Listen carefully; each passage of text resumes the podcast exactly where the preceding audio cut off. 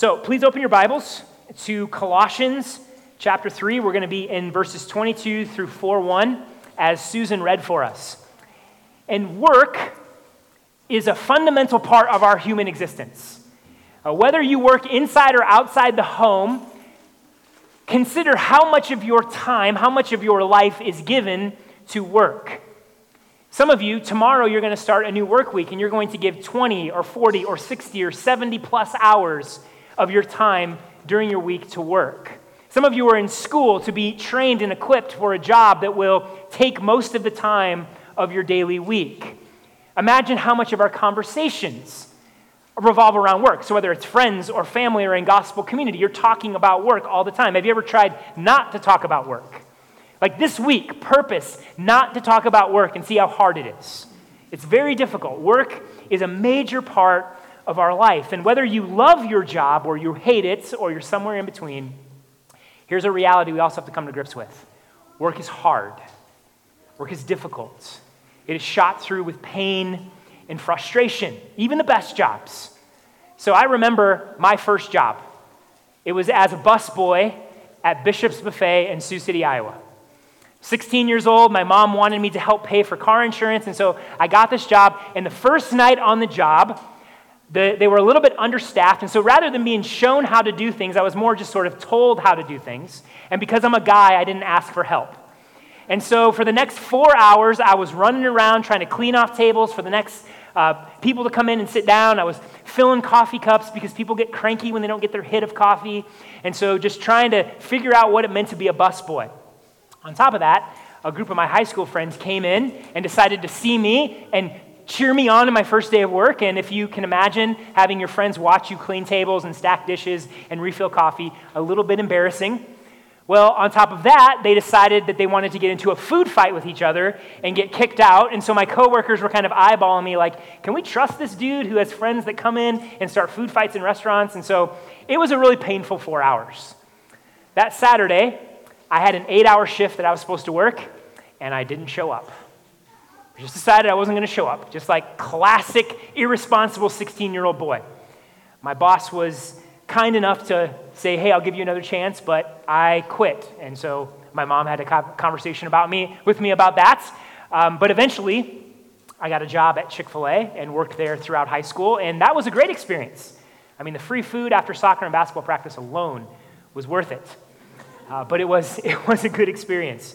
And, and since high school, I have worked in construction, facility maintenance on a college campus, in a college library, at a print shop, as a tutor, as a camp counselor, in a music store, in a gas station, in a boys and girls home, as a high school English teacher, in education policy, as an adjunct professor, and in full time ministry.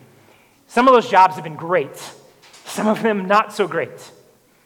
Regardless of how you think about your job, what we have to come to grips with is one of the most significant ways that we experience sin and brokenness in our daily lives is through our work.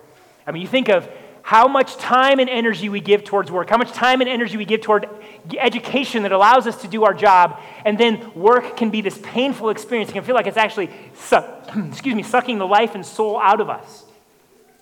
There's a reason why movies like Office Space and TV shows like The Office exist, right? Because work is hard. And so when we consider the places we need the gospel to reform us and transform us, our, in our relationships, work is right up there. Work is one of the top ways that we need the gospel to enter into our lives, enter into our relationships, and transform us. And if the gospel can transform the relational and work dynamics in, in the institution of slavery, it can certainly transform your work situation and the relationships you have in your job. And so here's the main idea for us this morning the gospel reforms the meaning and motivation of work. And I want to unpack this main idea with three, uh, three main points. First is work given, second is work broken, and then work reformed to follow our theme of this series. But before we go there, we need to address the elephant in the text slavery. Slavery is just sort of standing out there, and if I were to sort of gloss over it, I wouldn't be doing justice to this text. So let's address this for a moment, because this isn't a message on slavery specifically, but we need to talk about what's happening because if you think about our own cultural context and sort of the past four or five years, you read a text like this and you think, man, that's probably not what I would have said to slaves. I might not have said that to masters. And so we can start to judge sort of what God's word has to say through our own lens. And so some things we need to recognize about why the Apostle Paul says what he says. First, we need to recognize that slavery in first century Rome was not the same thing as 18th and 19th century slavery in this country and in Western civilization. First of all, first century Roman slavery was not based in racial superiority, it was not drawn along the lines of race. Uh, the kind of race based, man stealing chattel slavery that, ex- that happened in our country is completely condemned in 1 Timothy 1. And so if you want to look at 1 Timothy 1:10, the apostle Paul straight up condemns that kind of slavery. And so this is not to minimize that there is an aspect of uh, Roman slavery that was incredibly degrading and brutal. But there were also forms of slavery that were much different. And so slaves in Roman society were often given many more privileges. They often had more authority in the home than a child did. Many slaves were things like doctors and teachers and accountants and other tradesmen. They were given a lot of trust within a family.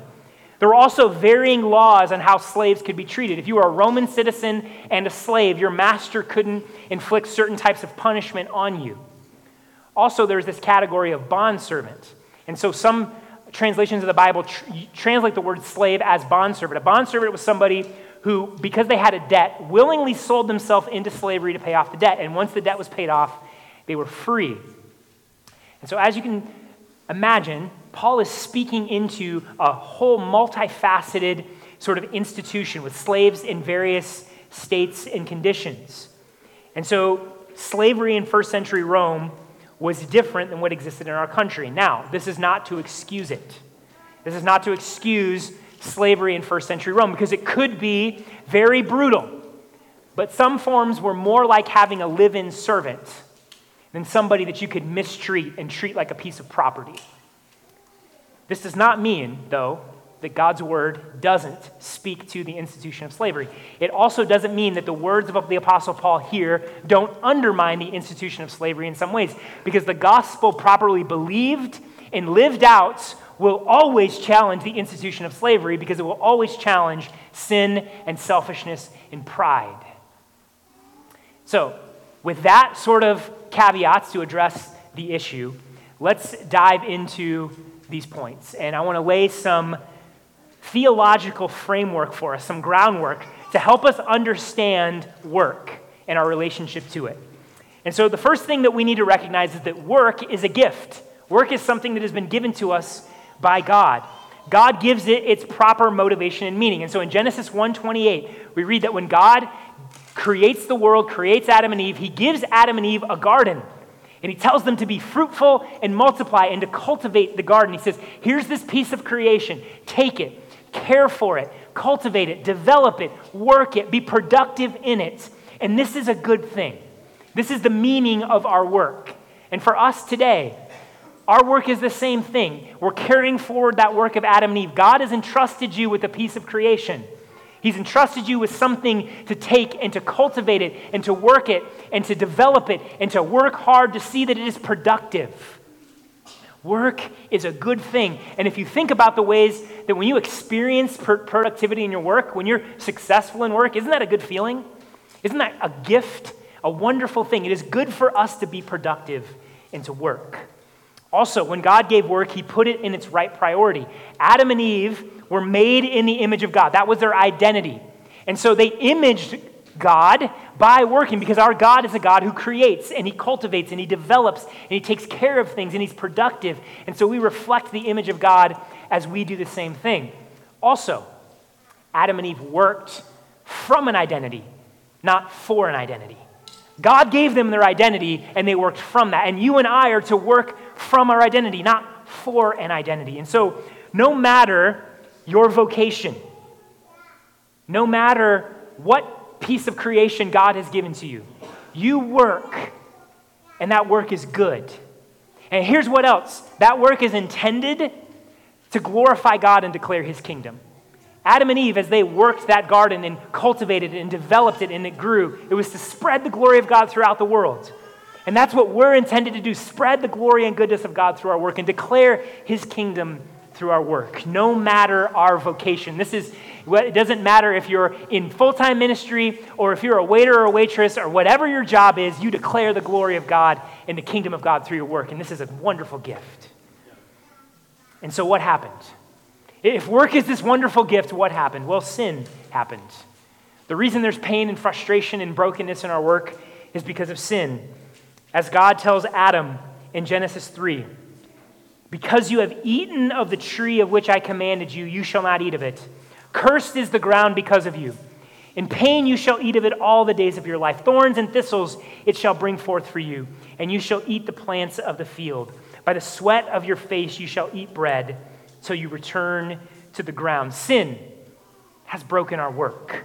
One of the curses of our rebellion is that work is going to become frustrating and futile. Cursed is the ground. Cursed is the material and the experience of your work. It's going to be painful and hard. Through pain and sweat, you're going to eat. Meaning, do you want to be successful in your work? Do you want to produce in your work? Well, expect challenge and hardship. It is going to be a struggle. It is going to be painful. It is not going to be easy. It's also at times going to be futile. Where a beautiful crop should have been, God tells Adam, there's going to be thorns and thistles. You're going to fail.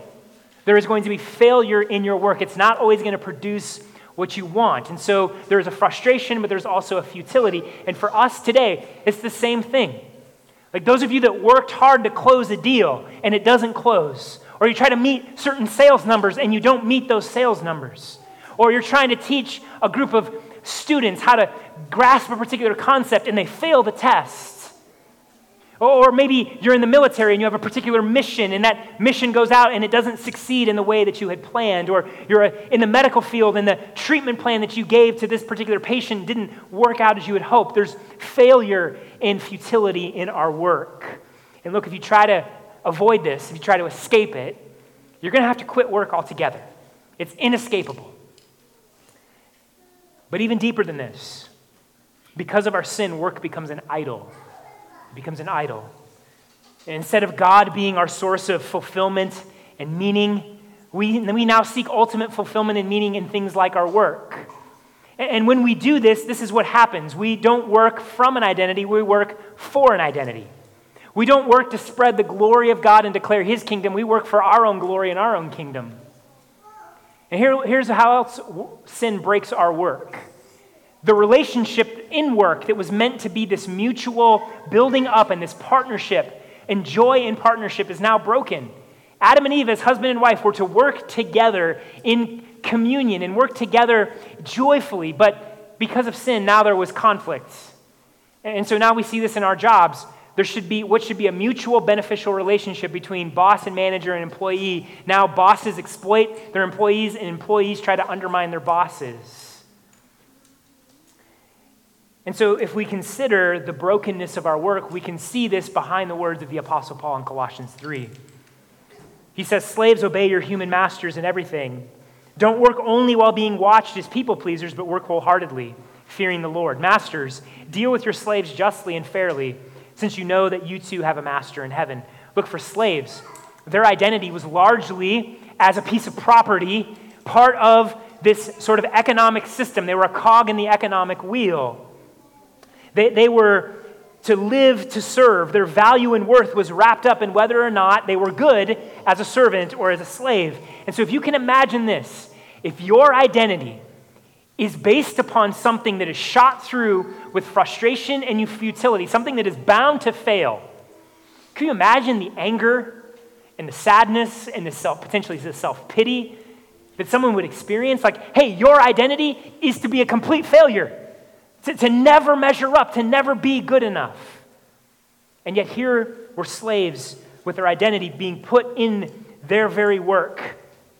And you can imagine the ways that that would jack with someone's heart in some ways.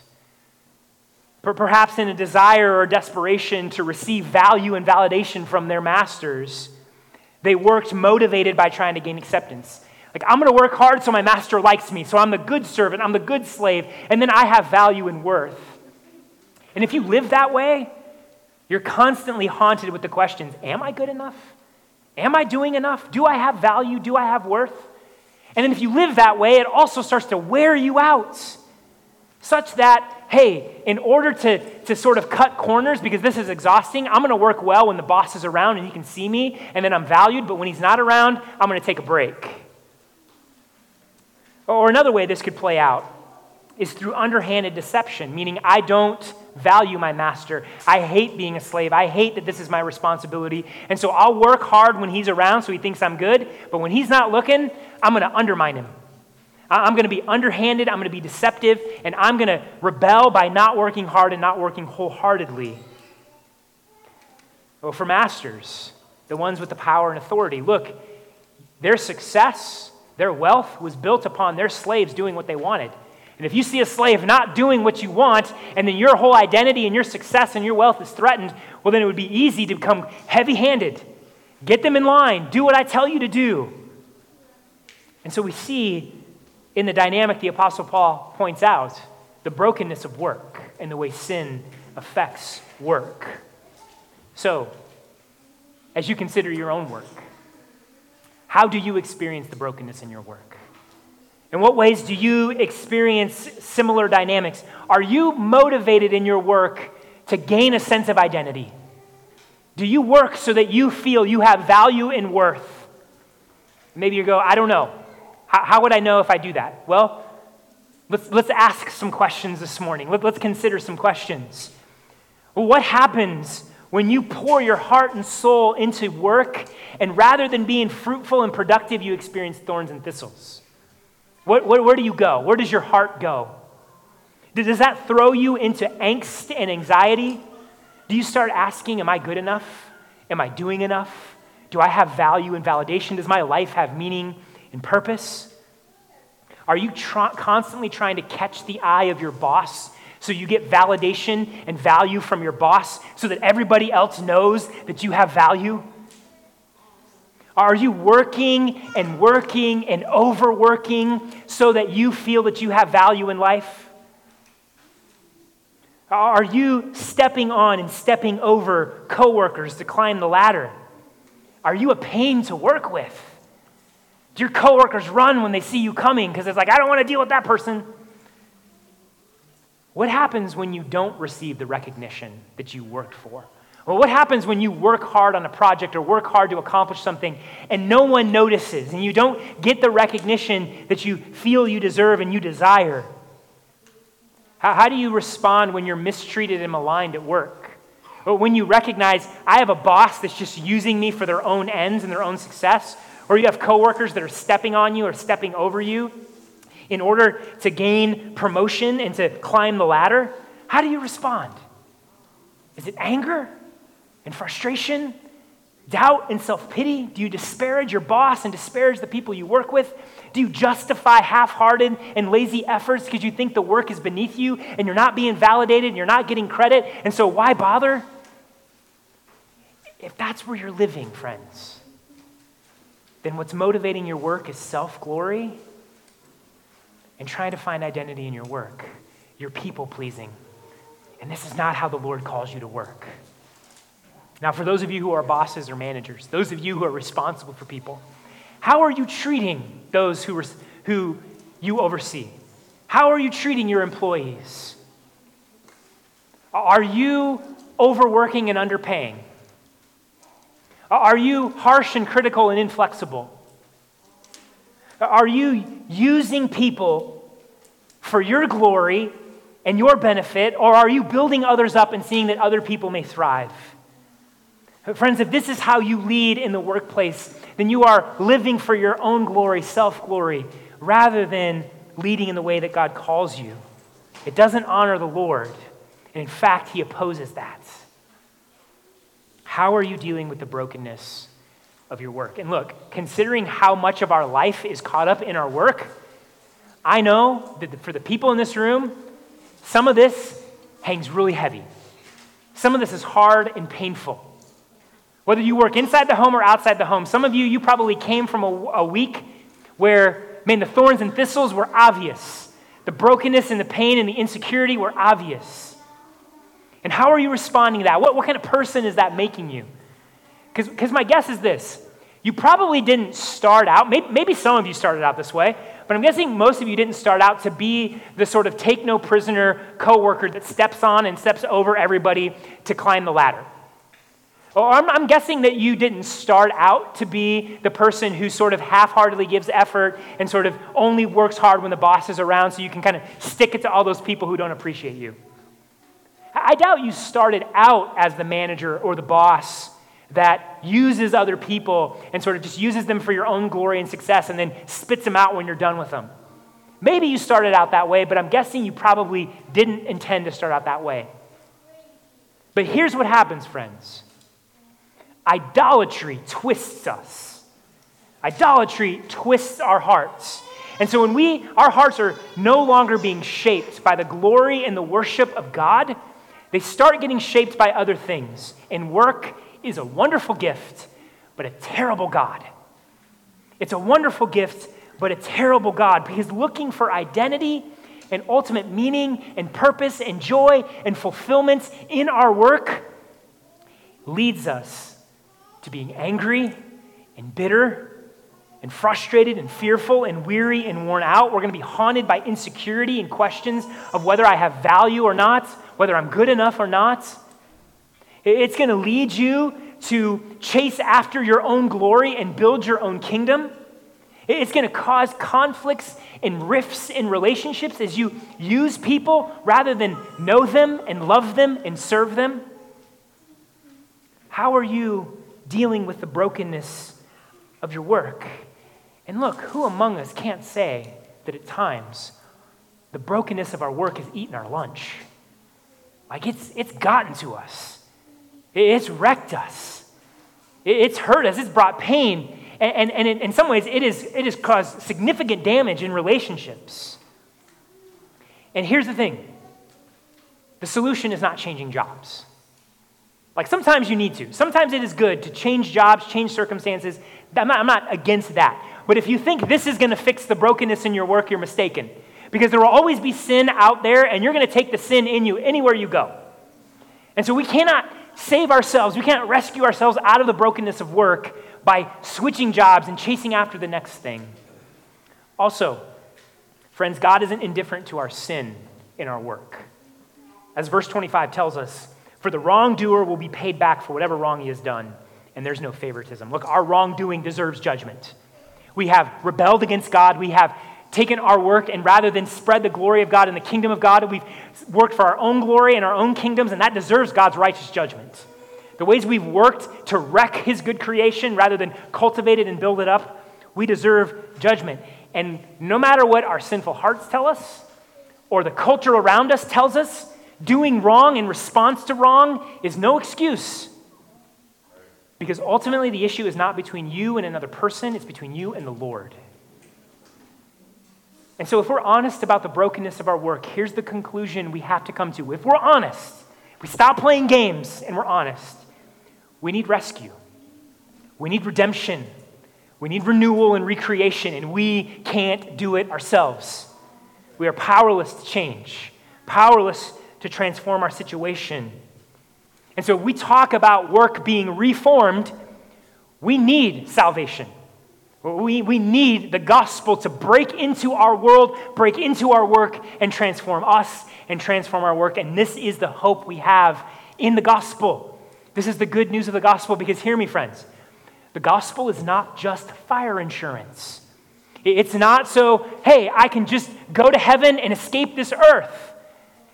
Yes, in Christ, we have the hope that Jesus is going to return and he is going to reconcile and renew all things, and he's going to put an end to sin and suffering and evil and frustration and futility. But here is also the good news of the gospel Holy Spirit resurrection power for you right now.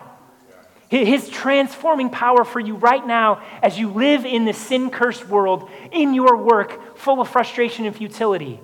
The gospel transforms you now in your work right now. And so, friends, as we turn from our sin, as we repent of our sin, and we look to Christ, we look to the one who came to this earth and walked a perfect life for us, who willingly laid down his life, the full and complete and perfect payment for our sin.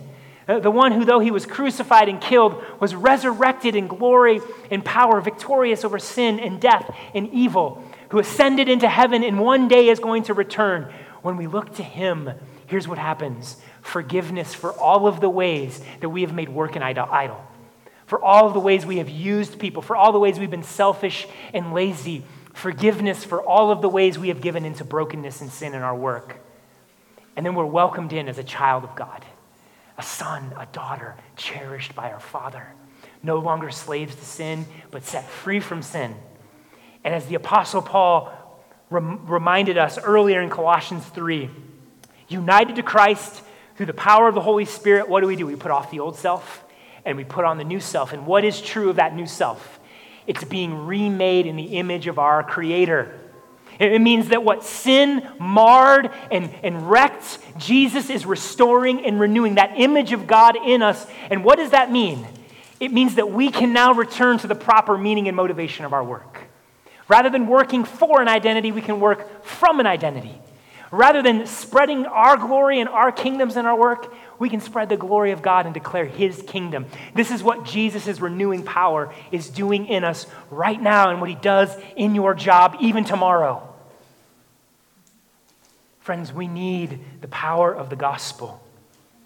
And this is what the gospel does it transforms us so that now, in the words of Colossians 3 23 and 24, whatever we do, we do it now from the heart as something done for the Lord and not for people, knowing that we will receive the reward of an inheritance from the Lord. We serve the Lord Christ. I love that last sentence. We serve the Lord Christ. And so, for the slaves that the Apostle Paul was talking to, their identity was no longer as a piece of property caught up in the cog of an economic machine. No, their identity was son, daughter of God. And so now that they have been set free from sin, they didn't have to be chasing after identity in their work. They didn't have to undermine their boss because they weren't getting the respect they thought they deserved. No, they could take that piece of creation God had entrusted them with, and they could work and they could cultivate it for the good of others. They could spread the glory of God, even in the institution of slavery. The power of the gospel was at work. For masters, their greatest identity was no longer in their economic success and their wealth and so rather than trying to control their slaves with an iron fist, they could actually treat them with dignity and respect and love and kindness. They could use their position to build up those that served in their households because they knew they had a master. And like the master that they served, they would use their position with love and kindness and compassion and grace and mercy and righteousness. And the same is true for us. Friends, for us, we now, that have been set free by Christ, we now can work from the heart for the Lord. And so, whether you are in the military, whether you are a businessman, whether you're a teacher, whether you work in medicine or construction or tech or finance and banking or law enforcement, a waiter or waitress, an engineer, you work in a factory, drive a truck, or your stay at home mom, God has given you a piece of creation. He's entrusted you with it and said, Take this, cultivate it, care for it, develop it, be fruitful, produce for my glory. And by the power of the gospel, you can. By the power of the gospel, you can take that piece of creation and you can work to the glory of God and declare his kingdom. And when the thorns and thistles come, when the sting of frustration and futility come, keep working. Stay faithful because you serve the Lord Christ. Maybe that piece of creation God has given you, you're, you're not happy with it. You're like, God, I wish you would give me a different piece of creation. Hey, stay faithful. You serve the Lord Christ. You are a citizen of another kingdom. And what this means is that you have the Holy Spirit, and His power meets you right in the midst of your work. It drops right into the frustration and futility and empowers you to be fruitful. It empowers you to work with the hope, knowing that one day Jesus is going to come back and the frustration and futility will be over. And so, work in that hope, work in that Holy Spirit power, and work from the heart for the Lord. Also, friends, when the questions of, Am I doing enough? Am I good enough? Do I have value and worth when they come crashing in? When the temptation to people please or find your identity and value in your work weighs heavy on you? Uh, when the temptation to use people to build your own glory and your own kingdom starts to creep in and entice you, hey, turn from your sin and look to Christ. turn from your sin and look to Christ. Look to the one who set you free from sin, who made you a beloved son and daughter of God, and who is renewing you in his image. Look to him and be strengthened, be encouraged, be renewed. He is the one you serve. Look to Him and no longer work for an identity, but work from that identity.